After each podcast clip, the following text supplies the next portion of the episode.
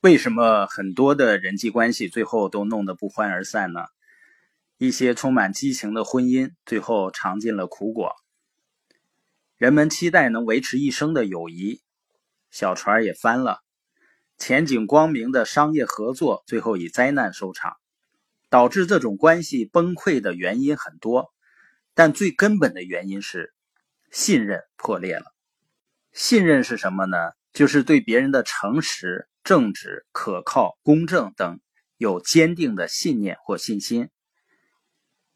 凯文·迈尔斯说：“你可能并不知道信任是什么，但你知道什么是不信任。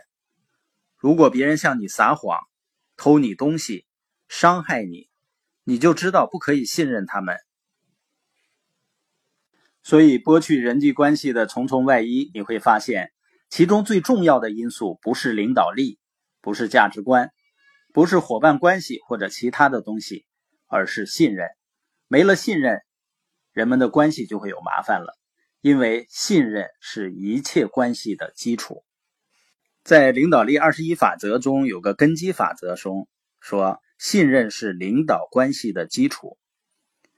沃伦·本尼斯的《成为领导者》中写道：“诚信是信任的基础，它不是领导关系中原本就有的，而是靠努力去获取。它是同事和追随者给予的，没了它，领导者就无法正常工作。这不仅限于领导者和追随者，在所有的关系中都适用。建立信任呢，跟盖大楼一样。”它需要花费时间，而且只能一砖一瓦的垒起来。而在建筑业呢，拆掉房屋比盖起来要迅速和容易得多。但是呢，如果你地基打得非常牢固，建在上面的东西就不那么容易垮掉的。当两个人完全信任时，这种关系在生活中是拿什么都不愿意换的。作家兼维多利亚女王的私人牧师查尔斯·金斯利说过：“不论男人还是女人。”有一个完全可以信任的朋友，他知道我们的优缺点，并且不因为我们犯错而抛弃我们，这真是人生的一大幸事。如果你想建立自己的可信度，最终呢得到良好的人际关系，要记住下面三条真理。第一个呢，信任一定先从自我做起。莎士比亚写道：“这是真理，对你自己真实吧。”随后的事情就像黑夜之后是白昼，你无法在他人面前虚伪。如果你对自己不真实，你就不可能对别人真实。自欺欺人是人际交往的大敌，也阻碍个人的成长。因为一个人不承认自己的缺点，就无法取得进步。所以，我们需要审视的第一个人就是自己。好好看看你自己，你在生活中对自己真实吗？你是一个可靠的人吗？你有没有心口不一？你遵守自己的诺言吗？如果你不能保证自己不背叛的话，就别要求别人信任你。先自我完善，然后呢，再去建立连接。第二个真理呢，就是信任无法划分区域。鲍勃·比耶说：“生活中有一个事实，如果你不能全盘信任一个人。”那就谈不上真正的信任他。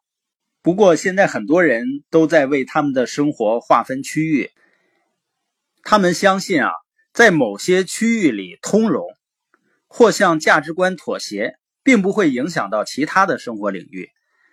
但是呢，人的本性根本不容许你这样做，信任也是这样，因为你根本无法做到在生意场上有一套伦理规范，在个人生活上又有另一套。人性根本不允许。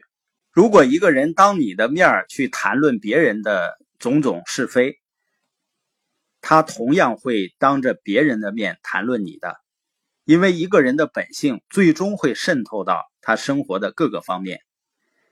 第三个真理，信任呢可以像银行账户一样存取。《同舟共济》一书的作者麦克·阿布雷肖夫说：“信任呢就像银行账户。”如果你想让数额增大，就不停的往里存钱。有的时候呢，事情不那么顺利，你就得从里面取钱。与此同时呢，只要有钱在银行里，它就会为你辗转生息。这种动态的过程在生活的各个方面都有体现。在工作中，如果你跟同事花光了所有的零钱，他们就不乐意跟你一起工作了。如你在老板身上花光了所有的钱，你就另谋高就吧。如果你跟朋友花光了你所有的钱，你就得在孤独中消磨时光了。所以每天结束的时候要问自己几个问题：我是不是在人际关系中存钱？想想你生活中最重要的关系。你有没有值得信任的举动，可以帮助你往关系银行里存钱？我是不是在取钱？在这些重要的关系中，你是不是在破坏彼此的信任？如果是呢，纠正过来，一刻也别耽搁，赶快去呢，或者道歉，或者问问自己为什么要破坏信任，把做错的事儿纠正过来，而且呢，要认识到破坏信任。比建立信任要容易多了，并且要记住，信任是靠行动恢复的，而非言语。做这些事情呢，不会给你赚来更多的关系零钱，但是可以停止损失，而且呢，你还可以拯救你们的关系。当然，一定会有人破坏你对他的信任。如果是这样呢，你要采取下面的步骤：第一呢，原谅他们，因为道义在你这边。你可以对别人行使权利，也可以别滥用权利。第二呢，就是告诉自己，绝不容许侵犯再次发生。原谅他人呢，并不意味着纵容他们一而再、再而三的去伤害你。第三呢，记住他们的好处。我们都有高潮和低谷，只有成熟的人才能开始，始终以最好的一面去待人。原谅别人呢，是一大解脱。如果你乐意原谅，重新拾起信任，那么记住美国前国务卿辛普森的话：在生命的长河中，我学会的最重要的一课是，让一个人可信的唯一途径是信赖他；让一个人不可信的好办法是不信任他，并表达出你的不信任。所以，信任呢是一种冒险。但这值得你去做，因为没有信任呢，就无法建立健康长久的关系。